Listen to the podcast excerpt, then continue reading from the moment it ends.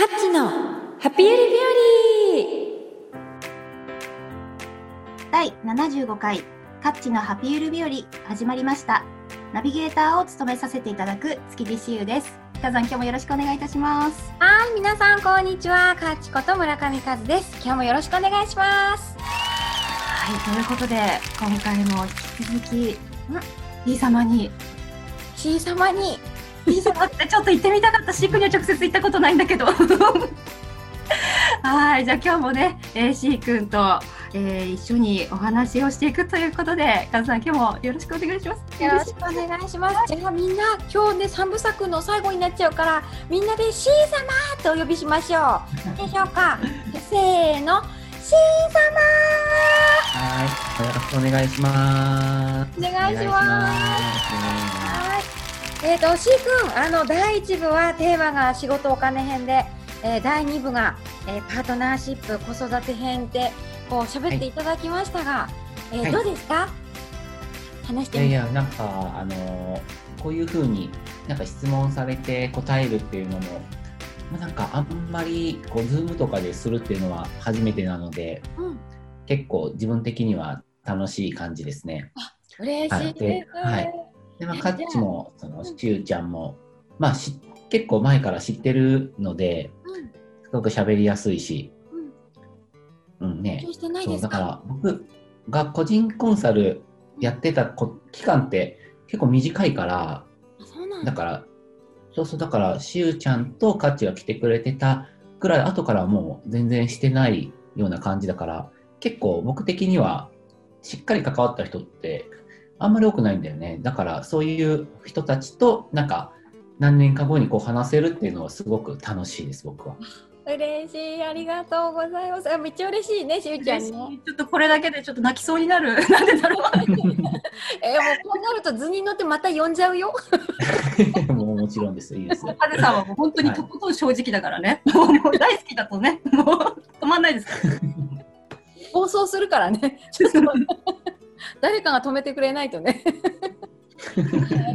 じゃあ、しーくん、あのね、はい、3部作の今回は第3部ということで、えー、テーマ、はい、生き方人生編、どうぞよろしくお願いします。はい、よろしくお願いします。はい、じゃあ、えっ、ー、と、続々ね、あの質問が来てたんですけど、まず、1番目の質問をしーくんにしたいと思います。はい。いきます。えっ、ー、と、1つ目。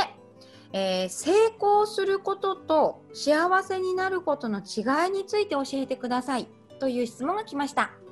はい。まあ、その成功と幸せみたいなものが、まあ、どう定義しているのかで変わってくると思うんですけど、まあ、一般的にこう成功って、まあ、例えばお金とかなんか地位とかっていうところに紐づいている人が多いと思うんですよね。うんで幸せっていうのはまあ自分がどう感じるかっていうところなので、なので、えー、どちらかというと成功とかっていうのはこう自分の外側がすごく大きくて幸せって内側が大きいのかなっていうイメージは僕の中でこうあるんですけどなので結構まあ言葉言語化すると多分成功っていうのはこう自分の達成感を満たしてくれるもので幸せっていうのは安心感を満たしてくれるものだと思ってるんですよね。だからそれをまあ、えっ、ー、と、まあ、結構僕はこう自分的にこうどういうバランスで生きるのかっていうところがすごく大事なので、その成功するっていうのが自分の達成感をどれだけこう感じるかっていうところだと思うし、で、幸せになるっていうのは自分の安心感みたいなものがどれだけ感じれるようになるかっていうところの違いが大きいんじゃないかなっていうふうに思うんですね。それでやっぱり、まあ、一般的にその、まあ、達成感をやっぱ追い求めて生きるすごくストイックな人もいればやっぱ安心感を感じてこう毎日幸せの中で生きるのがこう合ってる人もいるのでそれはまあ人によって全然違うなっていう感じがこうしてるので、まあ、何がいい悪いっていうことは全然ないしやっぱその成功とか達成感をストイックに追い求める人生もやっぱりその人に合ってればすごく幸せだろうしまあ、そういう達成感というよりも常にこう安心感を感じてて、まあ、それこそ帰ってもう家族がいて家があったらもう何もいらないよねっていう人生もやっぱそれはそれで素敵だと思うのででそれがやっぱ本人にとってどういうバランスでいるのが心地いいかみたいなところがあの大事だと思いますね。だから基本的には両方あるものだと思いますけどその、えー、まあ、自分の中でどっちの方を優先してるかとかどういう割合で過ごしてるかっていうところが違うだけなんじゃないかなって感じはしますよね、うん、人によって。ちなみに C 君的にはあのどういったバランスですか？僕は多分あの安心感の方がベースでそういう生活の中でこう何かたまに達成感を感じるっていうのがいいのでまあ安心感こう幸せ7で達成感3とかそのぐらいじゃないですかね。成功3みたいな。うん、あなんかでも私も一緒だな。なんかあ安心感を得られないベースでえーと、達成感いっぱい感じてもちょっとなんか私の場合は虚しくなっちゃうんだよね。うん。ねやっぱそれがまあできる人もねやっぱいるだろうけどやっぱ安心感のベースの上じゃないとやっぱ楽しめないしあんまり僕は喜べないなっていう感じがあるのでだから僕はやっぱそっちの方が自分に合ってるなって感じはするんですよね。でもまあこう結婚とか子供とかそのなんとかよりもやっぱもう何か達成して会社を拡大するとか有名になるっていうことの方が大事っていう人ももちろんいますからねそれはまあそれでいいんじゃないかなっていう感じはする。うん、その人の選択っていう感じですかね。そまあ、その人に合ってるかどうかみたいなところじゃないですかね。うん、なるほど、ありがとうございます。何か聞きたいことありますか？いやもうまさにこの言語化してもらってすっきりした感じがあって、うん、達成感も感じたい自分もいるし安心感も感じたい自分がいるみたいなのがベースが安心感でその割合できなんかこう決めるというか割合で自分で心地いいバランス取っていいんだっていうのがすごく嬉しかったです知れたのが。うん、なんかどっちにしてもこう達成感にいってしまいがちだったりあの安心感になると今度達成感感じないで、うん、あれなんだろうこの人生の進まなさみたいなのに陥りやすいなって思ってたんですよね。うん、うん、でも今 C 君がおっしゃってくださったようにあそうだよなって自分の中に心地よさがあれば安心感ベースで達成感も得ていいんだみたいな感じを今すごく受けてめっちゃしっくりきました。うん、うん。ね安心感だけだったら暇になっちゃうからねやっぱ。そうなんですよ。この暇ってあそうそうシック暇な時ってどうしたらいいのかなって思うんですけどめっちゃ暇になるじゃないですか。ある一定の安心感をこう得ると、うんうんうん、そういう時ってどういう感じで達達成感をやっぱ感じる方にアイデンティティを向けたらいいのかな。あやっぱりその、まあ、安心感を感じている時期って多分そんなにまあ、困ってないじゃないですか。あうん、困ってなくて、まあ、幸せなのでここをまあ、崩したくもないっていうのが働くので、なので、こう、まあ、暇になるんですけど、その暇に、え、なんていうかな、こう暇じゃない時って、まあ、例えば今の状態が嫌だったりとか、まあ、お金に困ってたりとかっていう状態なわけじゃないですか。だから結構そのネガティブな状態から避けるために行動するとかが暇じゃなくて、こう、まあ、いろいろやっていくと思うんですよね。例えばお金に困ってるからお金に困らない状態を作るっていうふうになった時にじゃあお金に困らなくなったらこう暇になるわけじゃないですか。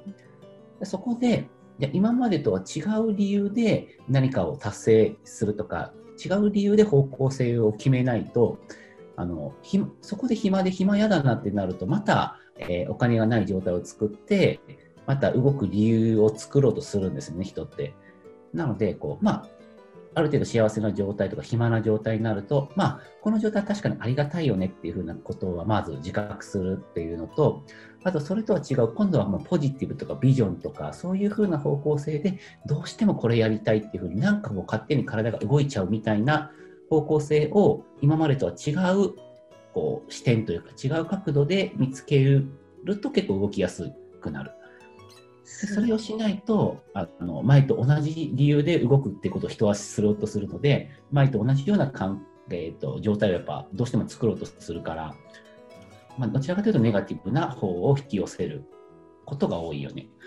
やまさにこういう方多いと思う。すごく、うん、今あの同じパターンでね動いちゃってでもなんか苦しい状況を作ってあえてちょっとハードな達成感を得る。本当にね、あの避けるっていうところからの安心感得るのドツボにはまるとめっちゃ苦しいし、うん、新しいそのやり方というか、ビジョンを持ったりとかそういうのってすごいなんかこうな正解が、まあ、みんなそれぞれないですけどなんかの、うん、C 君のそこで突破口になるっていうあなんていうのかなそういう考え方ってすごい嬉しいですよね。なかなかそういうのこう本読んでも分かんないから、うん、うん、すごく今嬉しい。あそう。いうことか。まあ、その暇な状態にで、まあ、その僕の中でその自分ファーストステージって呼んでるんですけどそこのそのその部分ね、今しゅうちゃんがなっているとかわかんないけど、そこの部分でそこでやっぱ自分が本当に好きなこととか、まあ、損得とかまあいろいろあるけどでも、まあ、自分のことを最優先してると結構そこは、えー、と違う角度で開けてくるんですけどそこでえ自分のことを尊重できずにちょっとこうやったら崩れちゃうからやめとこうとかちょっとこれをしてしまうとなんか頭で考えてどうこうだからどうあのやめとこうとかっていうふうにしてるとやっぱ動けなくなって暇になって前と同じようなネガティブを引き寄せてなんかまたあの自分が動く理由にするみたいなことは結構起きるので、まあ、その状態になってどれだけこう、まあ、わがままに自分を優先できるかみたいなところが、まあ、一番ポイントになると思うけどね。いやー、ほんとすごい。もうおいくらお支払いしたらいいんですかぐらいな、なんかもうすごいの起きちゃったよみたいな。もうありがとうございますみたいな。すごいなんかいい話。え、シーク今ね話聞いててふっと思ったんだけどね。なんか、うん、うんと暇っていうそのなんだかなものが目の前に自分が体感してる時に、うん、えーと、自分が満たされない状態で暇なのか自分が満たされてて暇なのかで全然その出てくるものが違うなと思ったの。うん、で例えば、えーと、私はねその自分が満たされてない時暇なんだったら自分を満たすことをことに集中していった方がなんかこう流れが良くなる感じがしてて、うん、で今度、えーと、自分が満たされてる状態の時で暇な時ってその内側にあるエネルギーをなんかね与えたくなるんだよね。こう放出したいというか、うん、うん、でそんなバランスの取り方でいいんですかね？うん、まあいいと思ういいと思う。うんうんうん、やっぱりまあある種その暇な時でそのさっきカッチが言ってたの後者の部分っていうのは、まあ、ある意味こう、なんか、エネルギーを溜めてる状態、こうフラストレーションを溜めてるような状態とも、まあ、取れるので、うん、されてて暇な時っていうのは、なんか、そのアウトプットのための、こう、なんていうか、えっと、なんて言ったらいいんだろうな。まあ、そこが一個、こう、カチッてはまると、やっぱすごくいいものをアウトプットできるような状態だと思うので、うん、それは、あの、そういう捉え方というか、でいいと思いますよ。うんありがとうございます。いやもうすごいね、初っ端の一つ目の質問からめっちゃ深いね。はい。ありがとうございます。ね、ありがとうございます。じゃあ二つ目に行きます。えっ、と C 君が悲しい時、えまたは苦しい時の対対処法について教えてくださいっていうことです。ああ、なるほどね。悲しいとか苦しいってまあ生きてればまああるじゃないですか。細かいのもあるしそのな人生の上ですごくいい時もあれば多分悲しいとか苦しいみたいな時もやっぱあると思うのでそれはまあ時期としてそういうふうな時期は、まあ、あるっていうことを、まあ、知っとくっていうのはすごく大事だと思いますよね。だから、まあ、どうしても、えっと、すごくガンガンいける時もあればなんかややってもやってもなんかこううまくいかない時とかっていうのも結構あると思うんですよね。でなんかそういうふうな、まあ、時期みたいなものが、まあ、あると思うので僕はすごくうまくいってる時とかそのダメな時とか苦しいとか悲しい時とかであっても、まあ、結構まあなんか淡々と同じことをするっていうことをよくしてるんですよ。なんか僕はなんか例えばこう苦しいとか悲しいとかうまくいかないとかであっても自分が絶好調であったり楽しいとかであってもでも自分がやりたいことって別に変わんないじゃないですか。最終的には。だからまあ自分がどどの状態であったとしてもでもこれだけは自分はすごく大切だよねっていうものが見えてるんであればもうそれやっぱそれを淡々としていくみたいなものが、まあ、僕は一番いいかなっていうふうに思いますね。ただ結構高度なことだとは思うし、まあ、そういうことがわからない人もいると思うのでだからまあ苦しいとかくる、えーと、悲しいみたいな時っていうのは、まあ、すごく単純なことで言うと、まあ、しっかりちゃんとそれを感じてあげるとか、まあ、蓋をしないっていうことが、まあ、最初一番大事なのかなっていう感じはしますけどね。うん、この淡々とってね、シー君、私、あの実はあの神道を教えてくれたお師匠さんがね、うん、もうね、耳にタコができるぐらい言ってくれてた言葉で、うん、あの感情に振り回されないっ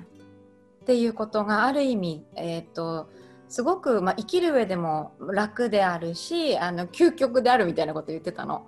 うん、うん、でなんかそれを C 君本当にやってるんだなと思ってやっぱり C 君1000人だなと思った。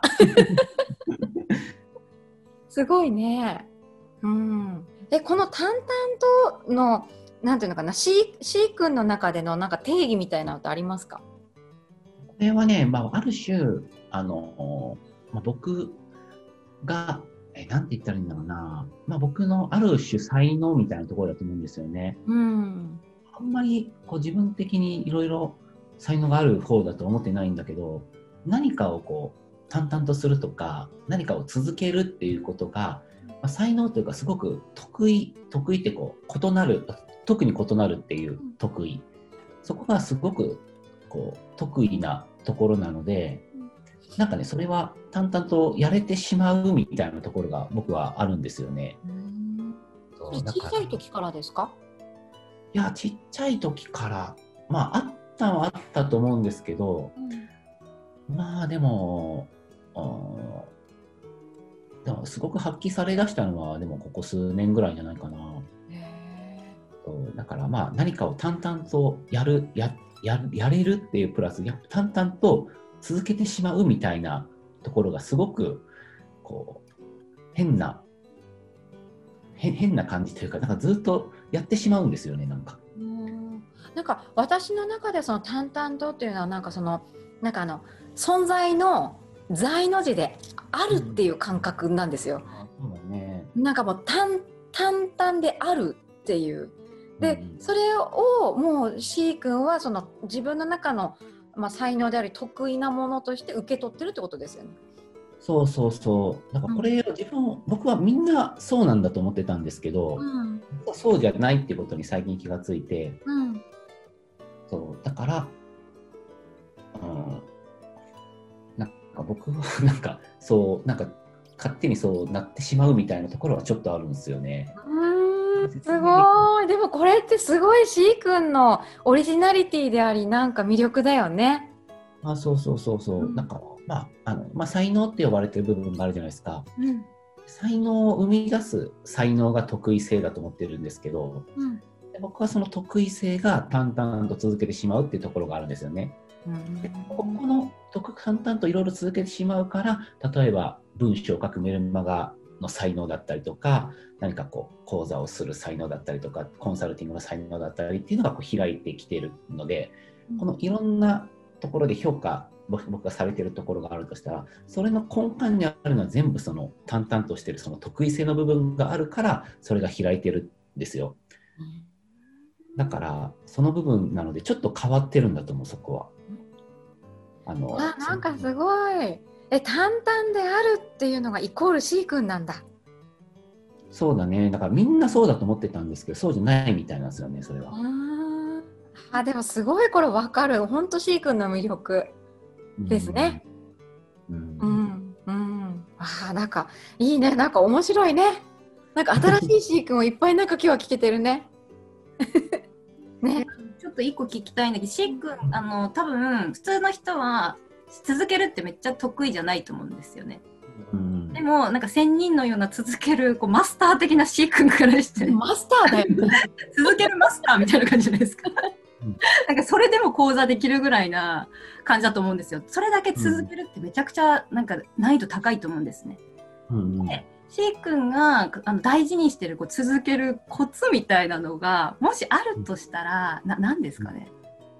すごいいっぱいあるけどね。やっぱりいっぱいあるんだ。いっぱいあると思う。でも、まあ、一番は、あの、緩くというか、あ無理しないみたいなことだと思いますけどね。無理しない。だから、まあ、僕はもう人類の最大の答え課題は続かないことだと思ってるんですよ。本当そうですよね。ほとんどのことは続ければまあうまくいくわけじゃないですか。うん、続かないからうまくいかないわけで、ダイエットでもビジネスでも、その何でも。だから、人類の最大の課題が続かないで、でその続かないだ頑張れば続けられるってみんな分かってるわけじゃないですか。だからこの定説的な頑張れば続けられるっていうのはみんな分かってるんですけどでも人ってすごく、まあ、不合理だしあのねじれてる存在なんですね。まあ、DNA の構造自体ねじれてるじゃないですか。だ人ってのはねじれてるので頑張れば続けられるんですけどそれを人間がやると頑張るから続けられないっていうねじれるんですよ。だからそれがもう逆説的に緩いから続けられるっていうようななんかそういうふうな逆説的な真実みたいな方が人には刺さるんですね。だからこれもこれからの時代ももう定説的なものっていうのは多分あんま支持されなくて、逆説的にでもそれができてるようなそれを体現してるような人がまあいいとは思うんですけどだからその緩いから続けられるみたいな感じが一番人が続けやすいというふうに思っていて、で、人は基本的にゆるくやるから続けられる、頑張らないから続けられるっていうのが合ってる人が多いと思うんですけど、でもなんとなく継続って根性とか努力とか、なんか頑張れじゃないですか。で、これは、これで合う人はもちろんいるんですけど、多分1割ぐらいだと思うんですよね。でも、ここ、でもそうじゃないと続けられないって思ってるので、1割ぐらいの人しか続けられずに、そういう人たちしか活躍できないみたいな感じになってると思ってるから、残りのこの9割の人は実はあんまり頑張らなくて緩いからこそ続けられる。でそっちの方が才能を発揮できると思っているのでなのでこうあんまり頑張らないとか緩くとかそういうふうなことがまあ大事なんじゃないかなっていうふうに思う。なるほど。一貫してますよね。C 君が何年も前からコンサルしてもらってる時から言ってくださってたのがやっぱり自分らしくもそうだしだんだん緩くなってくるとなんかあの、頑張るっていうことができなくなるっていうか、なので、知らない間に続けられるようになってる気がするんですよね。うん、んだからすごい腑に落ちましたね。でも本当人類のその 最大のっていうのがめちゃくちゃ面白かった。面白かった人類、えっと、人人類最大の課題が続かないこと。名言だね、これね。名言ですよね。これは本当にそれが知りたいよね。その9割もう入ってるから。それを、うん、知りたい。その術っていうか、一君術を知りたい。ほほとんどがそのタイムラグ中にやめるんだよね。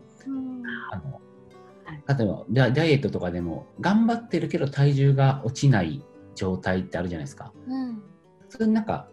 がん運動すればするほど体重落ちていったら絶対みんな続くんですよ。うん、でも頑張ってるけど体重増えたりする時期とか乗り越えてから落ちるじゃないですか体重とかって。お金とかビジネスとかもそうで、なんか、すごく自分的にはいいものを提供してるはずなのに全然うまくいかないとか、ですごく例えばブログとかでもたくさんいいねがつく、ついてもおかしくない文字を書いてるけど、なんか全くいいねつかないとか、そういうふうな時期を乗り越えてからなんか評価されだすじゃないですか。かこのタイムラグ中にほとんどの人が辞めちゃうので、ここの対処法だけ分かっておけば、ほとんど結構続くんじゃないかなっていうのを思ってるんですよね。ごいなんか今日いいこと教えてもらったね。すごい、なんかもう、希望が溢れますね。もう淡々と続けるということができちゃったら強いですね。うん。うん、タイムラグ中に。そうだってね、思う人増えると思う、これ聞いて。タイムラグ中に辞める理由っていうのは10個あるんですけど、えー、それを、そうそうそう、それを、あの、対応していくみたいなことがなんか